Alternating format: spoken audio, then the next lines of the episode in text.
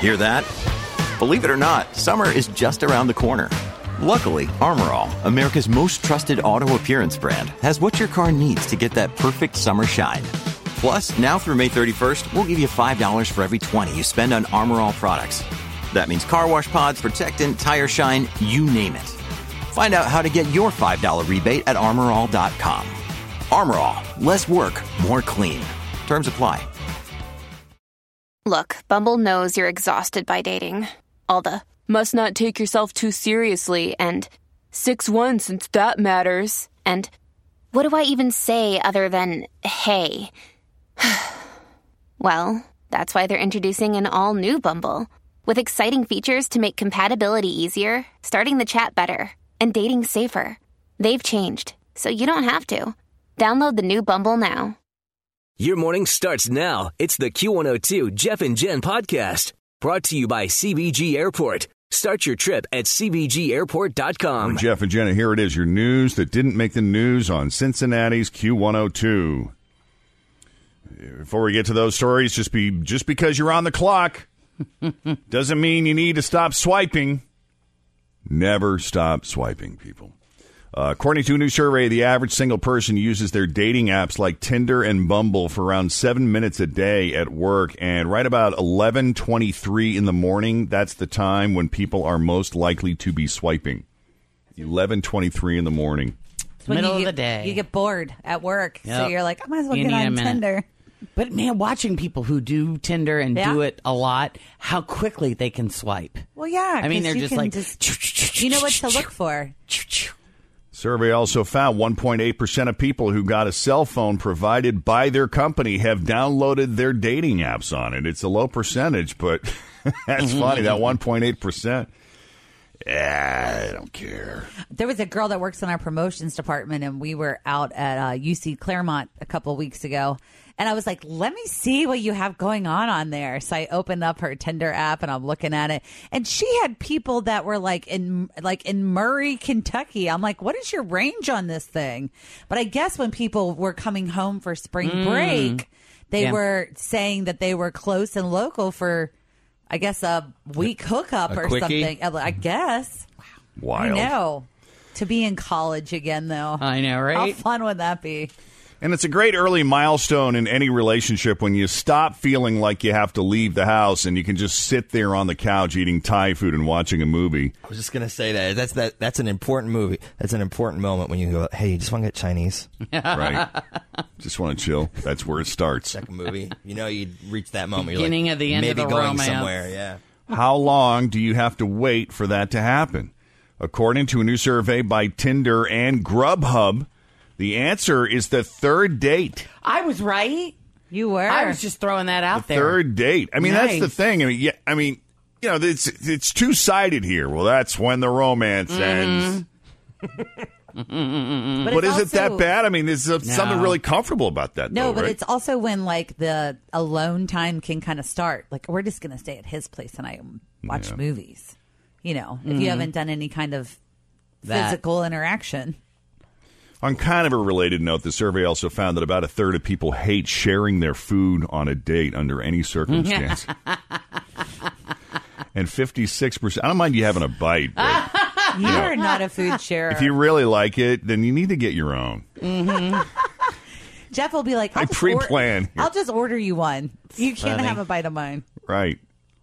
Yeah, that's my way of being generous. Yeah. You know what? Not only can you have a bite, if you like it, I'm going to order your own. And 56% say you should not eat sushi if you don't know how to use chopsticks. Oh, good. I'm off the hook. There you go. It's always nice when science proves that it's good to be lazy. The New York Times recently asked some experts to figure out whether it's better to walk up an escalator or just stand there. And the results were unanimous. If everyone just stood there, we would all get to the top at a faster average speed. Isn't that interesting? I wonder if the same goes for those walkways at the airport. Oh yeah, the moving sidewalk. Uh huh. Stay to the right if you're not moving. That does make me crazy because I tend I do walk. I think on the airport those. is a different situation though because some people it's out of their control have to get somewhere. yes. They at have a to catch their time. connection. Yeah. Right. I feel like it does move faster though than just regular walking. Mm-hmm. You know, because you they have the option where you can walk next to the moving sidewalk, and it does seem like you go quicker than those people. It seems so simple to me. If you're if you're going to stand there, could you just stay to the right, please, or just off to one side? Doesn't even matter. Just Nope, so that the people that want to step up or down can pass. Are you talking about on the escalator or both? Yes, both, either. Now, according to the story here, it says when some people stand and some people walk, that it can cause a backup, a line, and general chaos. So it takes walkers 46 seconds and standers 138 seconds. But the point they're making is that everyone, if everyone just stood there, everyone would get to the top in 59 seconds. I don't want to get there in 59 seconds. I want to get there now. See, I, I'll walk on the walking runway because it's level ground. If I have to walk up, I'm standing there. All right, fair enough. But here's my thing. yeah. Always feel confident on your second date. With help from the Plastic Surgery Group, schedule a consultation at 513-791-4440 or at theplasticsurgerygroup.com. Surgery has an art.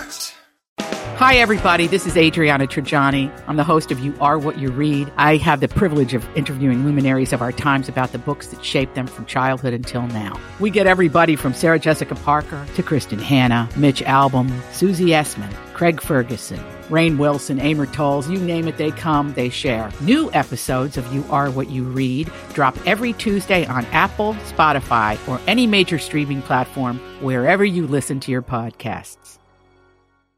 If we're going down the escalator, Yes. I like to trot down the escalator. I don't want to stand there. That, that for me, going down steps is the easiest physical thing you can do. So if you could just kind of stand off to the side so I can get by you and get there faster, that would be helpful. Well, if you get behind appreciated. Jacob, you are out of luck because he places his feet perfectly in the center of the escalator with one hand on each one of the rails. Oh, that's fun, like So, airplane kind of. It is there is it is a no passing zone. He doesn't want anybody the moving in front of him. No, he just likes why he just lets out. He he, likes likes, to to ride. ride, the escalator. But people have all their crap. That's the problem. It's like people aren't checking their bags and stuff. So when they get on I do it. an escalator, I got all my situation, crap. I'm courteous. They have their bag in the middle and everything else. Come on, people. Are we? How lazy have we become? We're that lazy. Evidently. April 5th is National Caramel Day, so enjoy a nice, gooey, chewy piece of caramel today. Unless you say caramel, in which case, shut your candy hole and learn how to say it right. You should not be allowed to eat caramel unless you pronounce it correctly. Caramel isn't caramel, it's Carmel, a quaint little beach town in Northern California. And Carmel isn't caramel, it's caramel. Clint Eastwood used to be the mayor of Carmel. There are caramel apples, candies with caramel, and caramel corn, not caramel corn.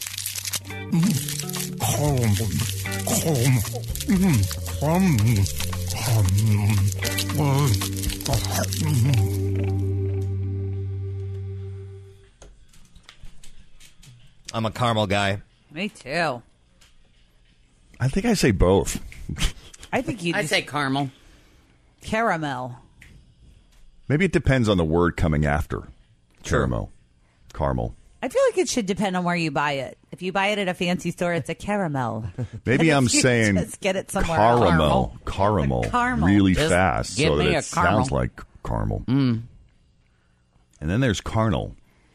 Totally different. WalletHub just released the results of a study that ranks the states from the best place for millennials to the worst place for millennials. And evidently, the best place, the best state in the U.S. for millennials is North Dakota. Who knew? Rankings are based on 24 different factors, including the cost of living. They look at the cost of living. What does it cost to live there? Mm-hmm. The percentage of adults under the age of 35 you know, social and dating pool, the millennial unemployment rate, young voter turnout rates, how engaged are they, and how friendly the states are for single people with things to do. And North Dakota is number one, followed by Minnesota, South Dakota, Iowa, Utah. This is what's crazy, though. I mean, you, you when you those are not sexy places. You know, when you think, "Hey, I'm young, I'm single, let's go." Where's Bismarck? Is that North Dakota or South Dakota? No, I'm not sure. A friend of mine moved there for work years ago, and probably about four or five years ago. Loves it. Really? Loves it. He's like, I never thought I would love How it. How does he like the winter time though? Because You just get isn't used that to ju- it. I don't know. I went there one time when I was younger because we took a trip from we drove out west with my grandparents and my dad and I, and it was some of the most boring country I had ever been a part of. It's just everything is there's not a lot to do there. Yeah, I hear the same thing about Colorado. Colorado came in uh, in eighth place, Nebraska, Vermont, and then states that rank the worst. A lot of southern states: Mississippi, Alabama, New Mexico, Arizona, Arkansas. Did you like living in Arkansas? I did. I lived there twice. Although I lived in a little corner that was much different than the rest of the state.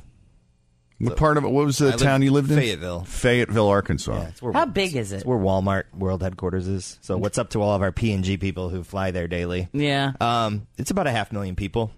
So decent size. It's not like it's a. So how's it different from say Little Rock or, or Uh, the rest of Arkansas? The bottom half of the state is flat, mosquitoes, Oh yeah. farming. The top half is mountains, Oh. like you know, rivers. How would you like compare? Is it so it's smaller than Cincinnati? Oh, yeah. like uh, by a lot. A third, fourth Yeah, size. but it was fun, and there were a lot of young, youthful sort of jobs. But that's, it's not the whole state; it's just that little corner. Lots of jobs at Walmart. Uh, Louisiana, Nevada, Georgia, Florida. Yeah, all southern states, I guess. Which is, you know, it- Not it's as strange because, yeah, you would have thought that, you know, the Chicago's and the Bostons and the San Francisco's Major would have been up there. I mean, De- Colorado makes sense because of Denver, but I think those cities lost out because of the high cost of living. yeah, that's what killed mm. them. Yeah. All right, April is Distracted Driving Awareness Month. So, the National Safety Council put together a bunch of stats about it, and here are five that you might find a little disturbing.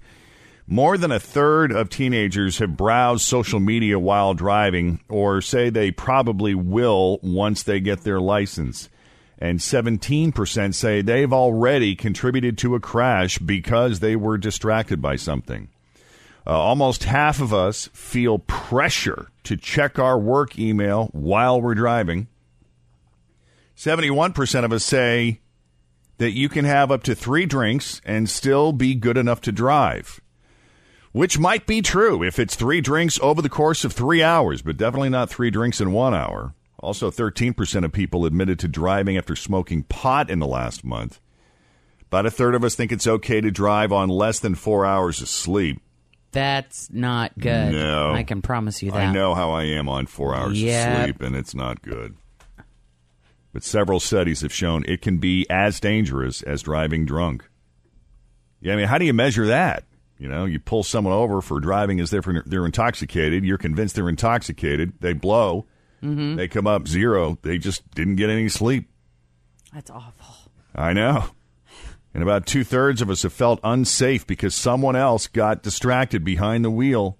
Can they charge you with something like driver distraction if Sure. you're if you're tired and driving? Well, that's how do you measure tired though? That's the like with alcohol with a substance you can Test. you can test for that, but I mean, don't you think there's some kind of like cognitive, like put your finger up by your nose? Well, kind of that's thing? the thing, though. Once you get pulled over, uh, the adrenaline starts Yeah, you pumping wake up. and you wake up. Mm.